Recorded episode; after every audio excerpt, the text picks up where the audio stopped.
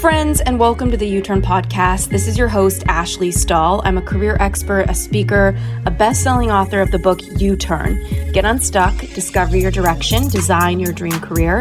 And I created the U Turn book and the podcast as a place to help you connect to who you truly are at your core. And that's why every single week, I want to bring a guest on with the intention of helping you expand what's possible for you, both in your confidence, whether it's in work or love, and just in life in general. So let's get into this week's episode.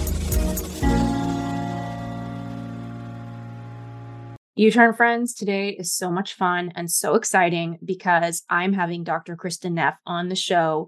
She is the Associate Professor of Educational Psychology at the University of Texas at Austin. She got her doctorate at UC Berkeley. And in her last year of graduate school, she became really interested in Buddhism and meditation. And um, believe it or not, I actually enrolled in a Buddhism 101 course just two weeks ago and a meditation teacher training just two weeks ago on a whim. And so I'm, I have so many questions for her. And I want to talk to her um, about her book, Self Compassion, which is called Self Compassion The Proven Power of Being Kind to Yourself. Um, and in June 2021, she has another book, Fierce Self Compassion. So I mean, there's just so much here. Thank you, Dr. Neff, for being here with me. Oh, thanks for having me, Ashley. Happy to happy to talk with you. Yeah, I actually um I remember the first time I heard one of your meditations, it was in a dialectical behavioral therapy training. Oh, okay. And, and um it was you'd asked in the meditation to think of a very strong person in your life or or figure that you looked up to um, and it was really interesting because I'd never even thought about that, which is, you know, like who who do I really truly admire? Mm-hmm. And it mm-hmm. was so special in that meditation for me to identify those qualities in myself too, the person. Ah. And so you're mm-hmm. so great at that. And um, I, I've highlighted your book left and right. Those of you who are listening, I can't recommend her self compassion book enough. Um, and and you say here in the book, self-compassion doesn't mean that I think my problems are more important than yours. It just means I think my problems are also important and worthy of being attended yes. to. And I love that so much um, because sometimes people will see compassion and abandon themselves and care about others. And there's that stigma. Yeah. So tell me, what inspired you in this work? What brought you here? Well, it really was a personal practice of self compassion. So, you know, I didn't, I didn't come up with the idea. I, I guess, like you said, I learned about it in um, I learned about Buddhism. It was um, in tradition of Thich Nhat Hanh, who's a recently passed uh, Zen master who always talked about the importance of turning compassion inward as well as outward. It's kind of 360 degrees. You don't exclude anyone, including yourself.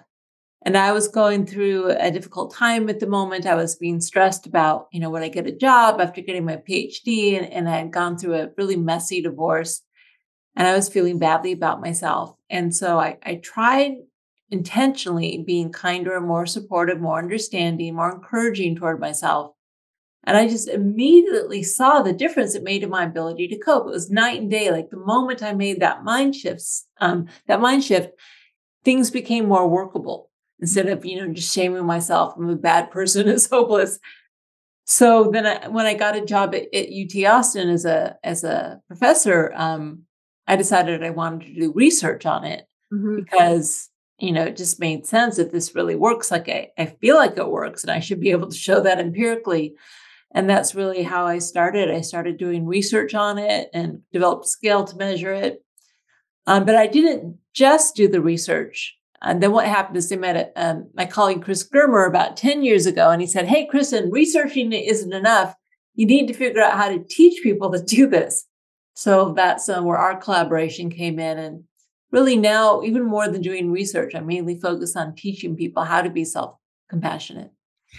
You know, so, I I love what you're sharing, and it's interesting because in the business world, um, we interviewed an, the author of the book Chatter, and he talks about like how to slow down mental chatter. And yeah, Tips. Do you know him? I think yeah, Ethan Cross. Yeah, yeah, he was. Uh-huh, yeah, and he um talked about like putting yourself out of your body and looking at your situation as if it's someone else's. Yes. Um, how would you give that advice to a friend? And I know that he talks about that in his interview on the show here. Yeah. So it's almost like your body of work is another look at at a similar concept of, of speaking kindly to yourself. Um, but I know a lot of people listening, maybe they grew up in a world where like the way they got motivation was by being really hard on themselves. Yeah. What comes to mind is people who don't activate until the deadline is in front of them and they're like in chaos and right. stress and panic and terror is what gets them through it. Yes, yeah. And so, you know, it does kind of work. People wouldn't do it if it didn't have didn't work at all. And a lot of people have gotten through like law school based on harsh self-criticism. But it has a lot of negative side effects. So for instance, it does create anxiety. And anxiety has some usefulness. It can energize you, but it, we also know it undermines performance. Mm-hmm. We can't be in a flow state where we're really just being at our best if we're being distracted by all this fear and anxiety. It also creates fear of failure right? So if, if, if you know you're going to shame yourself if you fail, you're going to really beat yourself up. It creates this fear of failure. Many times that means you just might not even try or take a risk because the consequences are too great. Uh, and so what we know is that encouragement actually works better than harsh self-criticism as a motivator. Mm-hmm. So, and this doesn't mean like saying, "Oh, that's fine, it's good enough." Maybe it's not good enough. For instance, we just um writing up this paper now we taught self-compassion to ncaa athletes and the mm. stakes are really high at that level right and what they found is that first of all they loved self-compassion because they saw it as a way for them to keep their cool when they fail. because if you're an athlete and you lose it when you fail or you like kind of just get distracted by feelings of shame you've lost the game mm-hmm. so like okay failure happens it's part of the experience what can i learn from this how can i grow and that's what self compassionate motivation gives you. It kind of normalizes failure as just part of the human experience. And it focuses on alleviating suffering or, or enhancing well being as opposed to judgments of self as worthy or not, which actually don't really help your performance at all. Right. Um, and by the way, their performance increased both in terms of their own ratings and their coaches' ratings of their performance.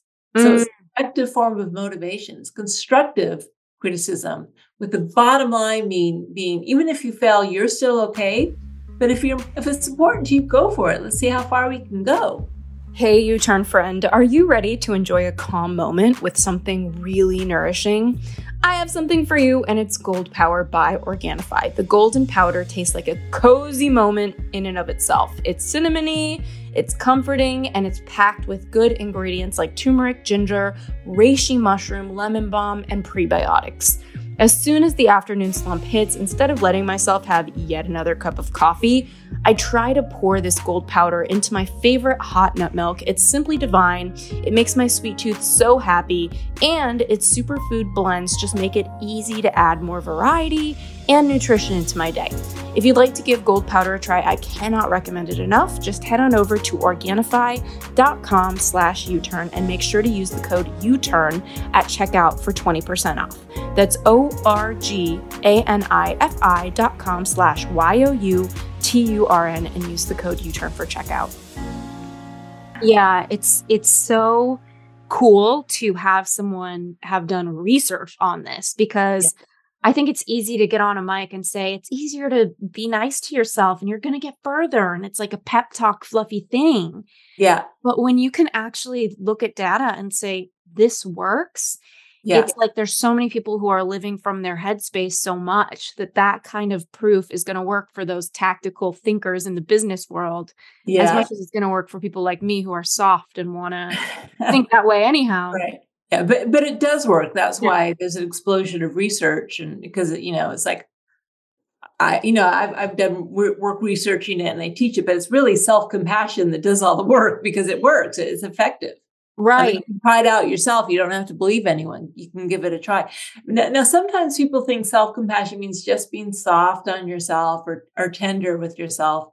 Um, but really, there's these two sides of self compassion the tender and the fierce. Mm-hmm. Tender is about self acceptance. You know, even if we fail, we're, we're still okay. And it's about accepting the fact that life is hard, stuff happens, it's imperfect. And so that there's acceptance. But there's also about fierce action. Because if you want to alleviate your suffering, and that's that's the motivational core of compassion, desire to alleviate suffering. If you want to alleviate your suffering, sometimes you know we need to say no, we need to be fierce, we need to stand up for ourselves, draw boundaries or we need to make change in the world or maybe change in our behavior or our situations. Um, we need to take active steps to meet our needs as opposed to just being complacent.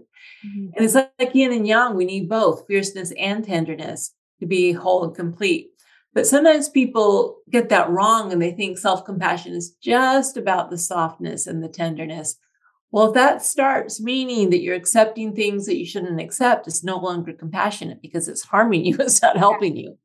You know, I have so much to ask you. A, just reading your book and thinking about your examples you gave for like being stuck in traffic. And I feel yeah, like yeah. that every day in New York City. Like I'll walk with my dog and it's like three people are on their phone and it's so crowded. And you're like, nobody yeah. can even walk by each other. You cannot look down on your phone in this sidewalk with cars going by. And it just feels so easy to be like, screw you. You are making this so hard. Yeah. How yeah. do you shift into compassion for people when you almost have this mindset? Like, I think a lot of people have a mindset, and I've definitely been one of them where it's like, this person's in my way. And if it wasn't for this person or this thing, my mm-hmm. life would be better. So, how do you kind of shift the narrative? Yeah, well, first of all, you don't want your happiness to be dependent on what other people do because if that's the case, you you aren't going to be happy, right? So it's really finding a different source for, you know, happiness and fulfillment and contentment, which is more inward rather than outward. Again, not meaning that we don't do everything in our power to make situations better. Of course we do. It's not compassionate if we don't.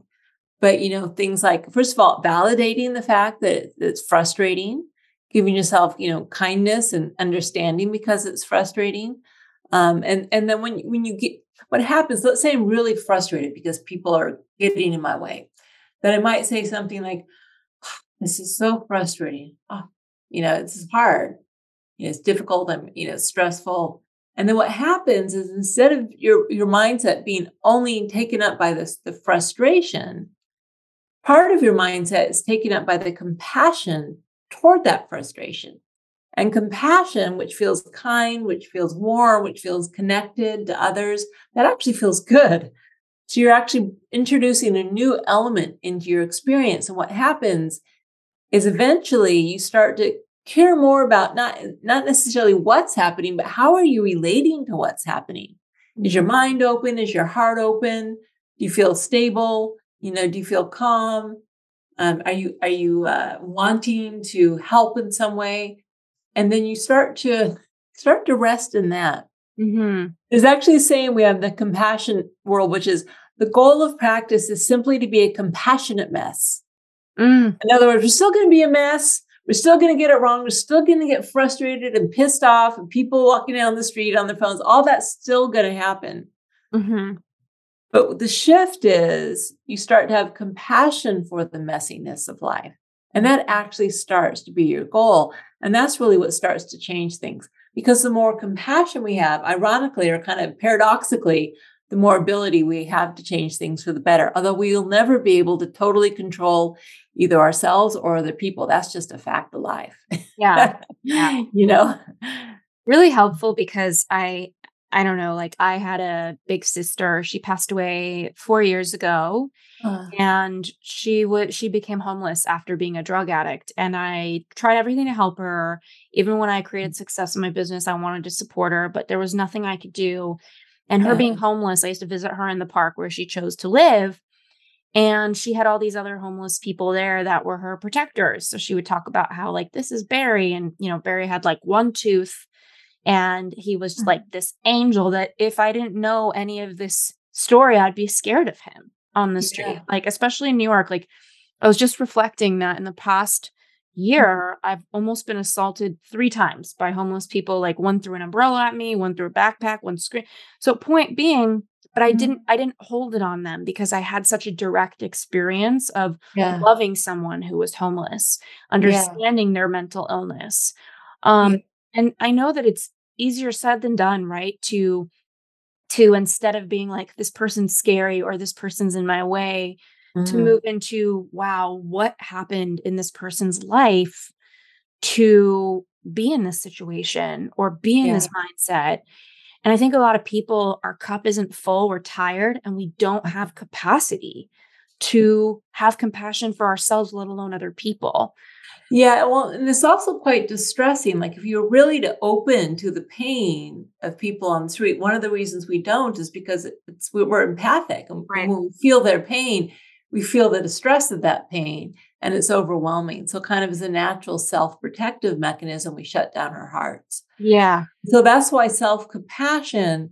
I mean, it is possible to be compassionate to others and not yourself, but you won't be able to sustain it long. Right. because if the compassion just goes one way, eventually you will burn out. Mhm. But what self compassion can do, like let's take this example of a homeless person, you can validate, yeah, I'm scared. I'm Mhm. frightened something may happen. Um, and also, you need to kind of fiercely commit to protecting yourself. You don't want to make yourself vulnerable.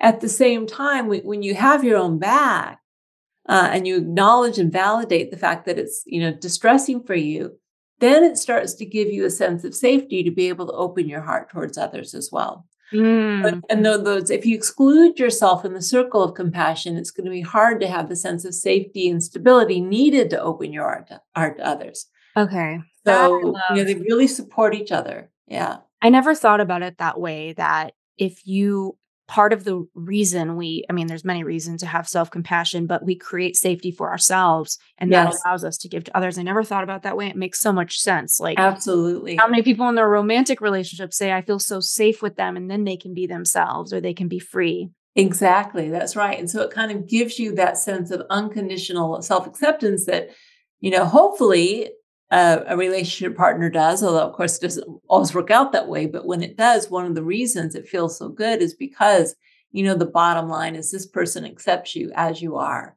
Mhm. And, and one of the biggest research findings with self compassion is um, greater authenticity.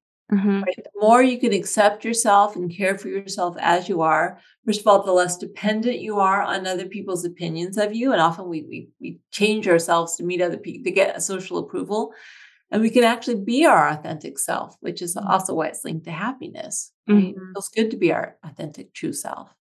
Yeah, I think a lot of people are losing energy every day, wondering why they feel so burnt out because they're being someone else. And it's so exhausting to go against your own cells and grains.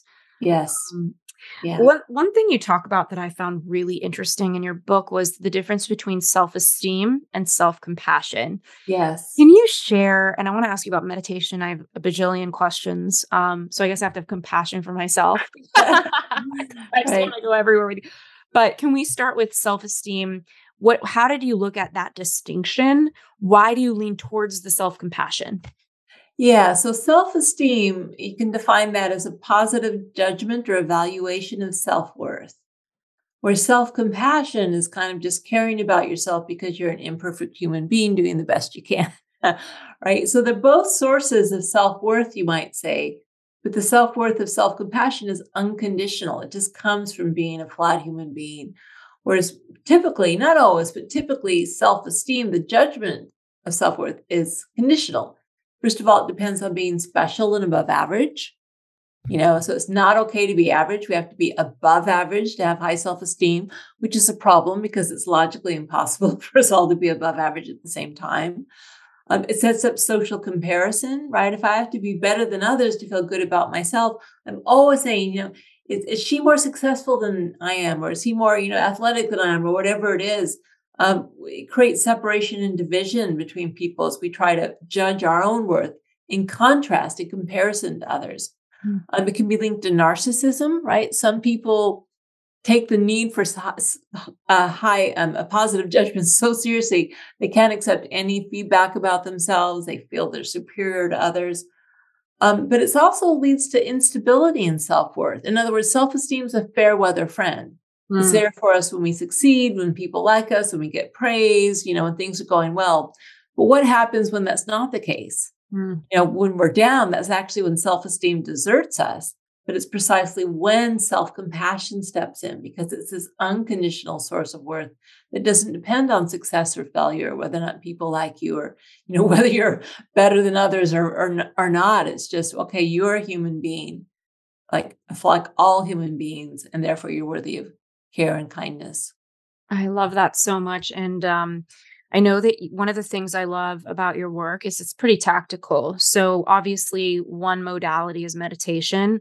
Yeah. I would love, I mean, I just started studying it. And, and you know what, before I even ask you about that, speaking of um self-worth and stuff like that, I feel like innately some people do feel superior in certain ways, right? Like yeah. I'm the best you know, I got a master's in spiritual psychology and I did it. So I'm going to become a spiritual snob and think that I know uh-huh. people. Like, for example, I showed up at my meditation teacher training and I'm so glad to be there. And there's some people in the room that they're 21 and I'm like, wow, that's incredible. They're 21 and they're doing this work. Um, and then there's also some egoic part of me that's like, are these people going to hold me back because I've studied so much stuff? I'm ready to learn. Am I gonna, like teaching yeah. them? Yeah. Um, and so there's this very real human in me. Um, mm-hmm. What do we do? How do we kind of be compassionate with that part of ourselves that is not the prettiest? Yeah, well, so we do have multiple parts. Um, yeah. So if you look at part psychology, eh, internal family systems is probably one of my favorite uh, modalities. We do have different parts of ourselves. We aren't like one unified unified way of thinking or feeling. We've got multiple parts that have some coherence, some pattern to them based on our past history. So yeah, we need to have compassion for all our parts, right? So that that each part has some validity. It's playing some role in the system, so to speak we want to understand that mo- most of these parts at sub level are trying to help us, trying to help us be happy, trying to help us not to suffer, even including the inner critic. That part of us that's critical is trying to keep us safe by like keeping ourselves in line or maybe you know beating others to the punch that won't be so painful if other people criticize us all these parts are really trying to keep ourselves safe mm-hmm. so you know the part of you that maybe is judgmental well that you know this probably playing some role in the sense that you you are you, you do care about yourself. You do really want to make sure that your time is is used wisely. So really just having compassion for all of it. Mm-hmm. um, there's no there's no need to, to, label any of it as you know some parts are good some parts are bad or even that some people are good some people are bad i mean yeah there are behaviors that are helpful or unhelpful and we really as much as possible want to focus on helpful behaviors even though we'll also get that wrong because we're human beings yeah. You know, so it's, it's going back to that compassionate mess thing. Yeah, it's messy. Life is messy. It's complicated. A lot of factors are going on, very complex. I mean, if you really want to draw out the the causes and the, and the conditions that lead to any one moment of experience, you know, they all go back to the Big Bang. That's how complex it is. Yeah. We need to have a lot of compassion for the messiness of, of our experience and just try to open our heart and do the best we can moment to moment. It's so beautiful to hear how you took a look at my spiritual snob or how I judged it. And you said, well, this part of you wants to make sure that you're learning.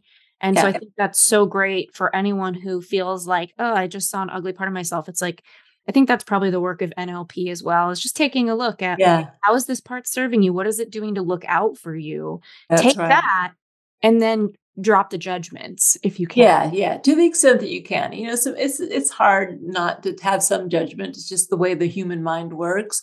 But you can try not to let it completely control you. Um, you know, I think quieting those voices is challenging, mm-hmm. but you can not only you can move beyond them and listen to other voices because we also, you know, compassion. That's also part of our evolved nature as human beings. We evolved this tendency to want to care for others. Now, typically it's people we're close to, so it can be a little more challenging when people feel like they aren't like us, as we have to do a little work to remind ourselves, like you said, if someone who's homeless, the way they are like us because the mind doesn't go there. But the, but the good, good part of this is that desire to help, that desire to care, that's not something we've got to come up with mm. and create from, you know, new. It's it's part of our biology. Some mm-hmm. people say it's part of awareness itself, that the nature of just consciousness has a caring quality to it. And all we really need to do is open up to what's already there. And if you're a spiritual person, you can slot whatever spiritual tradition you have in that also, I think, takes that point of view. Mm-hmm. It's actually not that difficult to do. It's just, it's maybe more challenging to remember and also to give ourselves permission mm. to do it, especially for ourselves. And I know that one piece of compassion can often look like having boundaries, which can yes. be abrasive for someone who struggles yeah. with that. So, one thing that yeah. comes to mind, for example, I'm in a book club in New York there's a couple um, it's a self-development book club so we read different self-help books and um, one of the girls she's a partner at a law firm and she's very um, critical of the books because that's what she's good at doing is like examining you know uh-huh. so she doesn't want to read any more self-development books because she thinks who are these people to tell me how to live my life what are their qualifications or whatever uh-huh. and i don't want to be in this book club that was her thing that she said in front of everybody at the book club and it was interesting because I really didn't mind. I was like, for me, I was like, oh, that's neutral. Like she, this isn't for her. Um, and I think she said it in a threatening way in the text group, like, you know, if this is what's to come in this book club, it's not a fit for me. And I was like, no problem. Wish you the best, you know? Uh-huh. So for me, I wanted to, I didn't have any trigger with her. Um, I didn't think she did the best job, you know, like being kind about it. Yeah. But it was all good. And I think it shocked her that I was like, all good. Like, yeah, yeah. Love whatever you're reading, and hopefully we'll cross paths in New York, you know? Uh-huh. Yeah, yeah. And so it was almost like I set a boundary through being compassionate with myself, like, oh, I don't want to be in a book club with somebody who doesn't want to be in a book club with me or in this. Right. So how do you what what what are some thoughts you can share with everybody around boundaries? Because it seems to be something that I've been able to navigate decently well, but I know that so many people struggle with it. Yeah, well, uh, so, so I teach some fierce self compassion workshops, and one of the things we talk about is discomfort drawing boundaries. Mm-hmm. So it's actually really worth investigating. You know, what are those beliefs or those feelings of discomfort that come up? Um, often they're mixed. Sometimes it's I don't want people to judge me, or I want people to like me, and there's some fear that if I say no or draw a boundary, they won't like me. Um, sometimes it's just the truly just the desire to help and not enough attention to the fact that we have limited resources and if we don't if we just say yes to everyone we'd like to help we're going to have no resources left over to help anyone right? So i'm um, really help you know figuring out well what are some of the reasons you're uncomfortable drawing boundaries or you have trouble? And understanding that drawing boundaries is an essential part of self-compassion Mm-hmm. You know, if you just give and give and you lose yourself, you'll have nothing left to give. Right.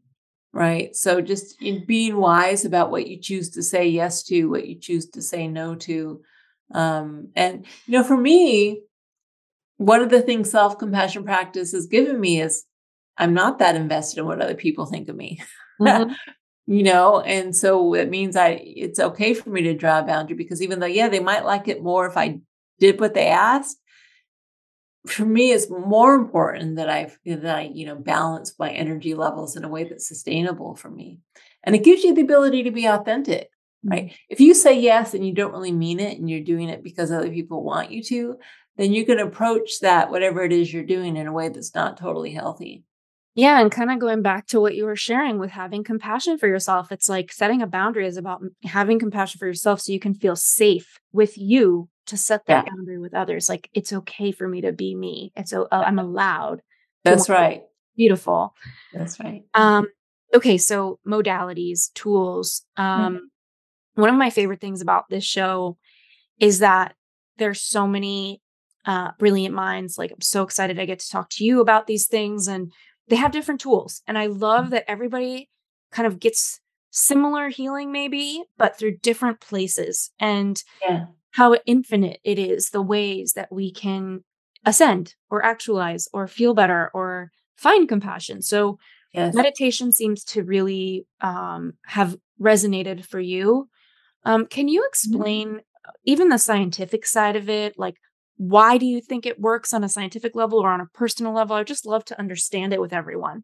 Yeah, well, so just maybe to preface this, in the Mindful Self Compassion program that are developed with Chris Germer, we do have some meditations. we have a lot of practices that are designed just to be done in everyday life, like not like a set time each day, but maybe putting your hand on your heart or saying some words of support. And in our research, we found it didn't matter what you practiced. It mattered that you practiced, right? So people who practice self compassion more gained more self compassion some people didn't meditate. They just did the stuff in everyday life and they gained just as much. So there's not necessarily um, any requirement that you meditate to learn a new skill, although one of the reasons it can be helpful So often, what happens um, when we are not paying attention to what's happening is um, our mind wanders. About half the time, our mind wanders. And when it wanders, the brain is designed to do this. Our default mode network is engaged. It's called the default mode because it's kind of like when we aren't doing anything else, this is what our brain naturally does. Does three things creates a sense of self, projects that in the past or future, and looks for problems. Mm. So basically our mind, our natural tendency of the mind is to be self-focused, to be worrying about something, to be regretting something, and to try to keep ourselves safe by looking, having a negative focus. One of the things meditation does is it actually quiets down the default mode. You can actually look at it in brain scans.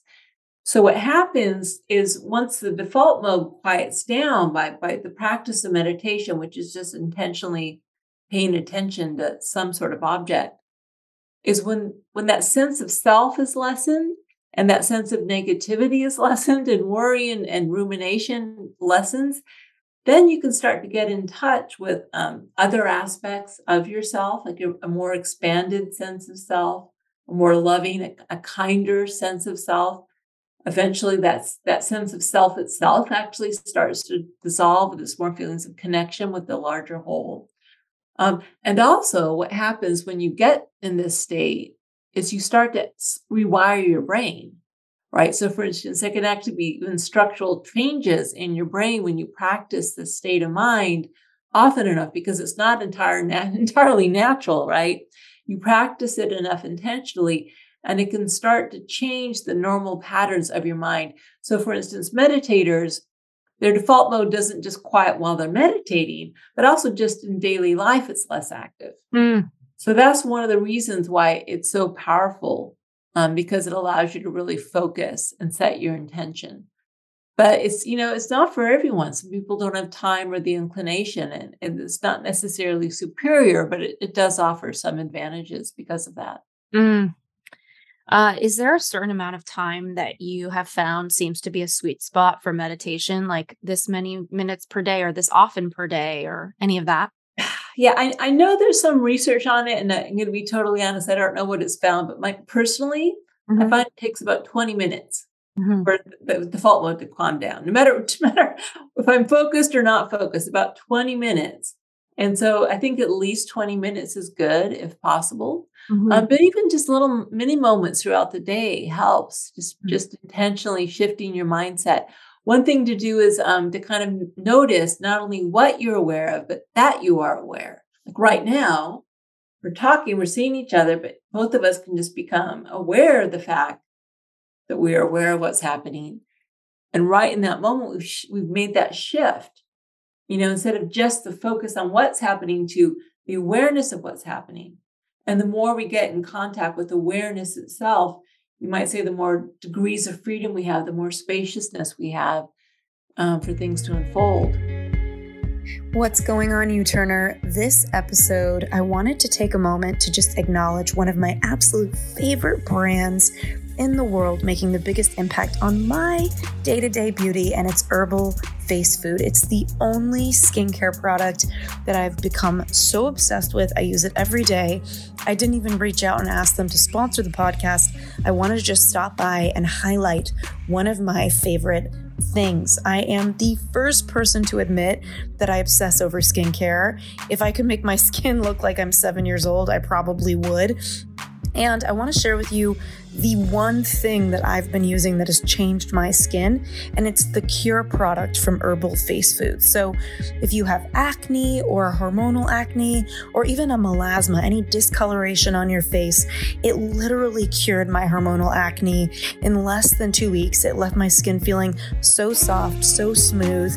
And since I'm really particular about what I put in my body, I also care about what goes on to my body. So, Herbal Face Foods product is made from 57 natural botanicals, and their products are antiviral. And yes, they are so natural that you can literally eat them, though I probably don't recommend trying to. I loved it so much that I wanted to reach out to them and get a discount code for you so that you can experience them. So just head on over to ashleystahl.com slash skin.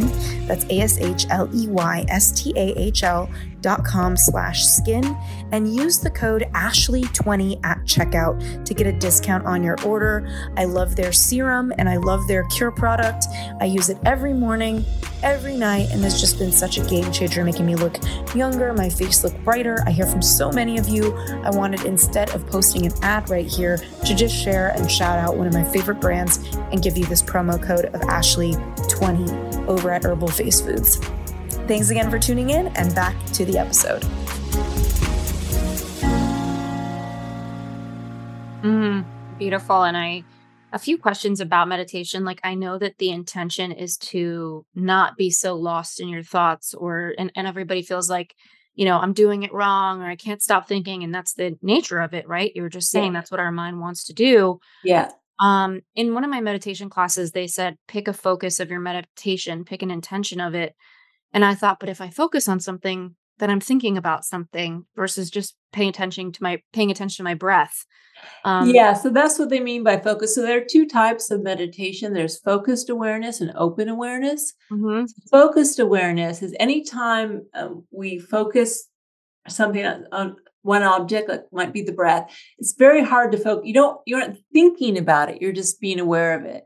So you're thinking about the breath. You're feeling the breath, or you mm-hmm. might, you know, say a mantra, or you might uh, just focus on the kind of the movement of the breath.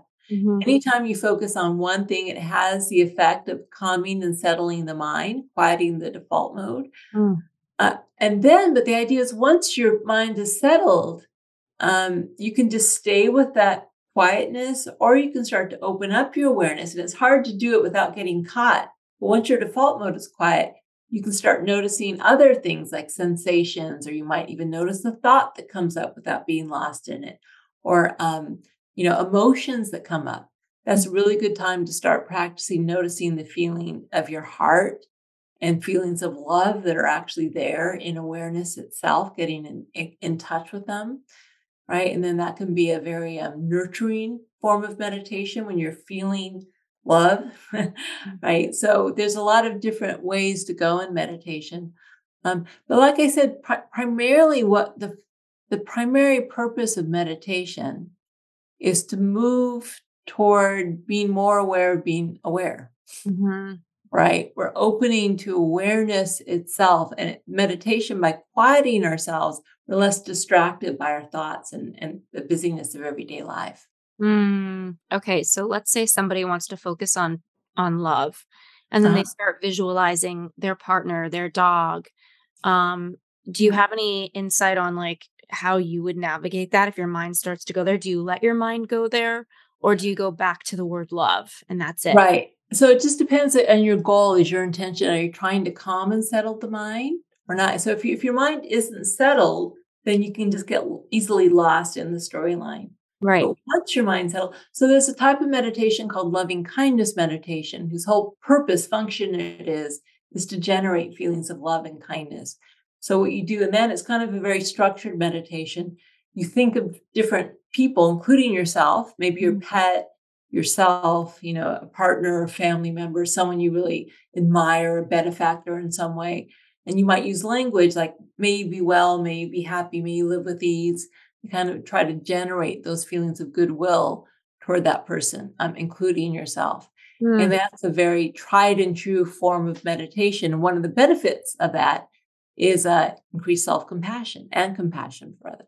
Mm. So there, there are ways you can do it, but you can also just, um, you know, settle into your body and put your hands on your heart and just kind of feel the sensation of warmth there, right? And just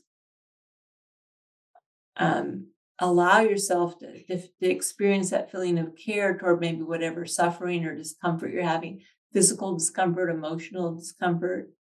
And say some words to yourself of kindness, of warmth, of encouragement, of, of support. Right? It doesn't have to take a particular pattern, although things like loving kindness meditation, they're useful, because it is a type of mind training that's, that has a long history. I've got so on my website, I have a lot of different meditations, including a, a couple different types of loving kindness meditation. That is perfect for everyone to check out. We'll put that in the show notes if you're listening and you want to check that out. Um, mm I know in your book you talk about hugging and you talk yes. about changing your self talk. So I know Yeah. the idea of compassion is to change your self talk. Like, how are you uh, relating to yourself? Yes. Yeah. talked a little bit about that. What is it about hugging yourself or a- any other practices that you can offer us? Yeah, and it's not necessarily hugging any sort of touch. You can get hands in your heart, hands in your face. So, um, physical touch works purely through physiology because as mammals, right, and especially as human mammals, we evolved to interpret touch as a signal of care. Think about babies before they can understand language. Their primary love and care is primarily communicated to infants through the sense of touch. And so it actually works with the nervous system. Touch tends to deactivate things like cortisol and sympathetic response, fight, flight, or freeze. Helps us feel safe. It increases heart rate variability. And so this research, for instance, that just as like when someone else touches us, our physiology calms down. The same thing happens with self-touch. Mm. But the reason touch is so useful is because sometimes our minds can't go there. You know, we're just full of the storyline of how bad we are, how awful the situation is. But you just touch yourself and feel the warmth of your hands, and you kind of enter through your body. Your body starts to relax and calm down and feel safe. And then that can facilitate um, the thoughts and emotions of, of compassion as well.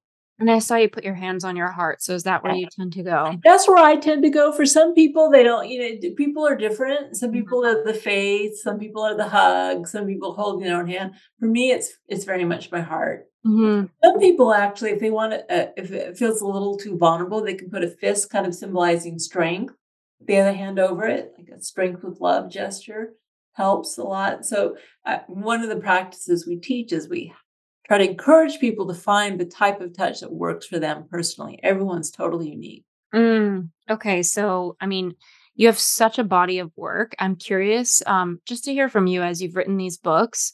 What is some of the most interesting research that you've come across, validating research, surprising research uh, that you just want us to know as we're considering this journey of self compassion?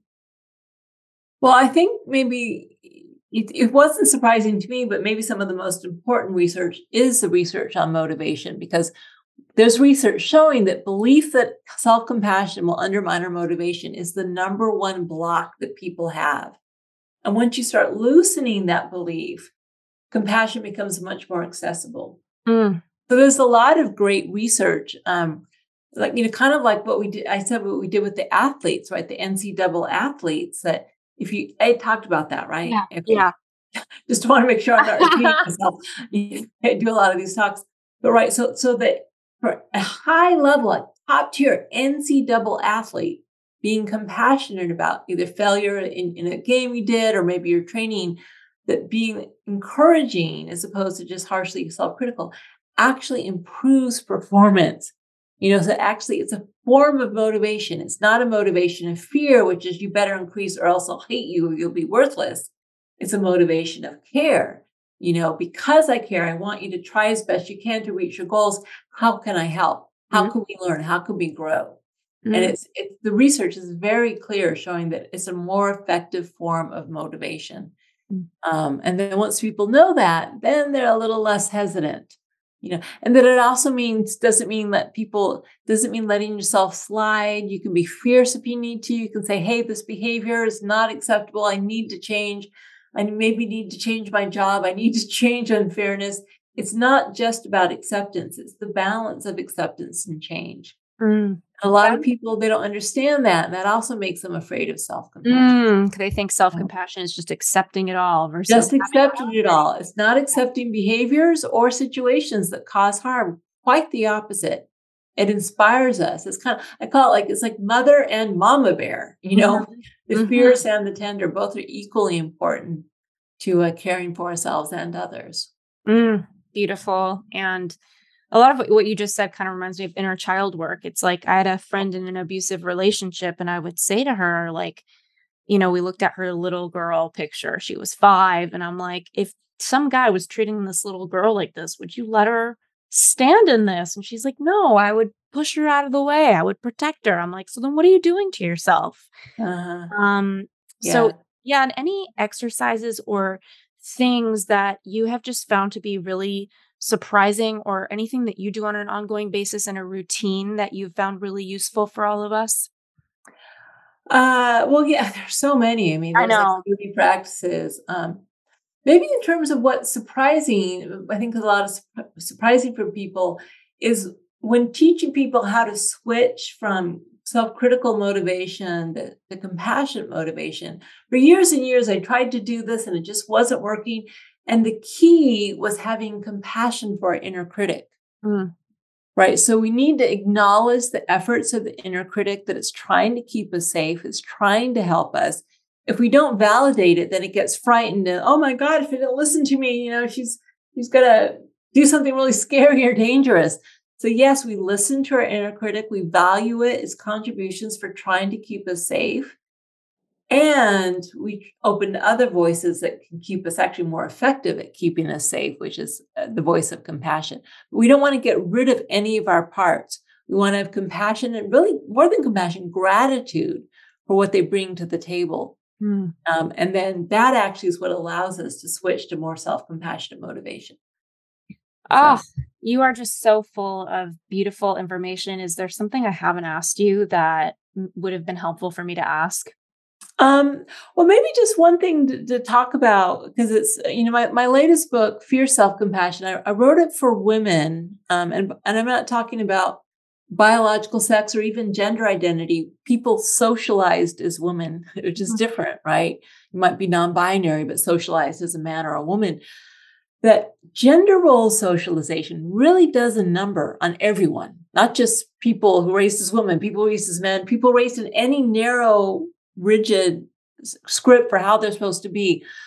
Because it, it it gets in the way of our ability to integrate the fierce and the tender. Mm. people raised as boys they're allowed to be fierce but they aren't allowed to be tender. They get called names.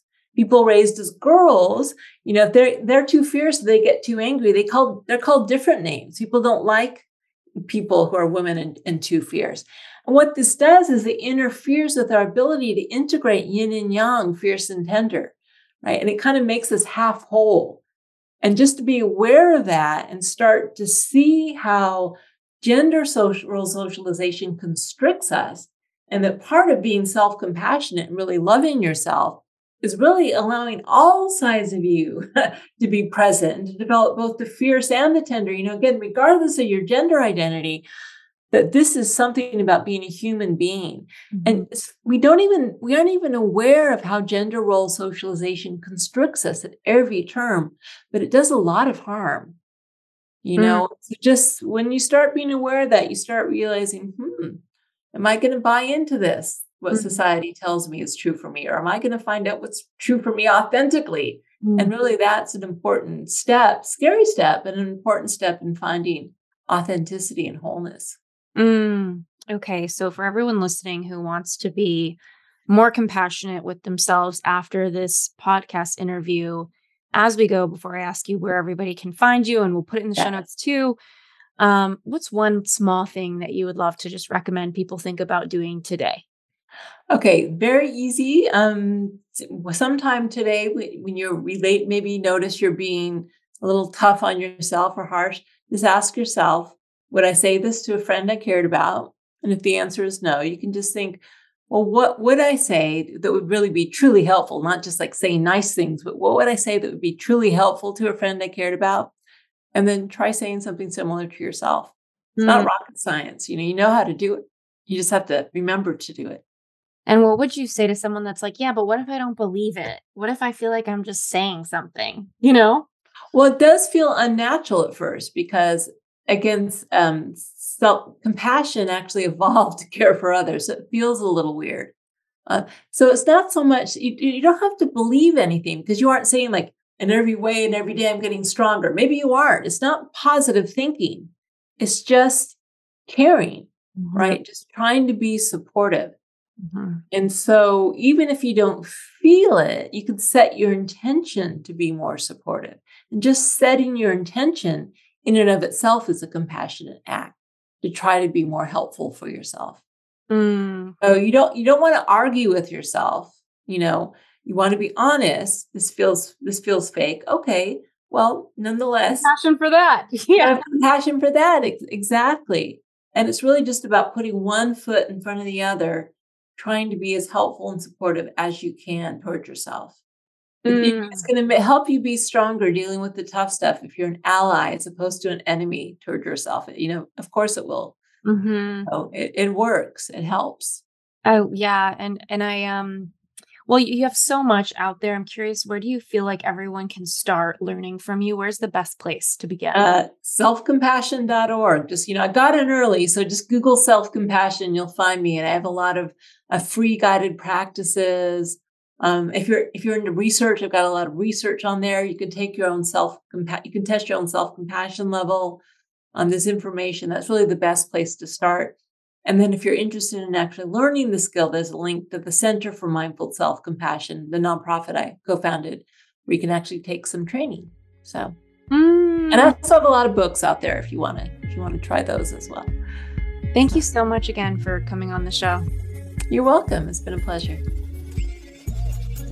Thank you so much for tuning into the YouTurn podcast. And thank you again so much for our sponsors. We are here because of you and to our listeners.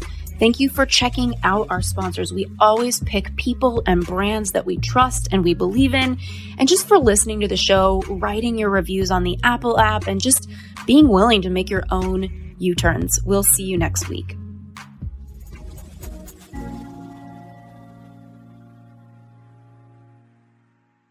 This episode is brought to you by the Yap Media Podcast Network. I'm Hala Taha, CEO of the award winning digital media empire, Yap Media, and host of Yap Young and Profiting Podcast, a number one entrepreneurship and self improvement podcast where you can listen, learn, and profit. On Young and Profiting Podcast, I interview the brightest minds in the world and I turn their wisdom into actionable advice that you can use in your daily life. Each week, we dive into a new topic like the art of side hustles, how to level up your influence and persuasion, and goal setting.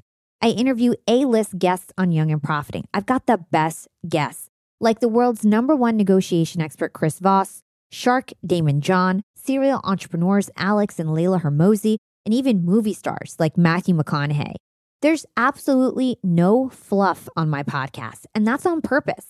Every episode is jam packed with advice that's going to push your life forward. I do my research, I get straight to the point, and I take things really seriously, which is why I'm known as the podcast princess and how I became one of the top podcasters in the world in less than five years.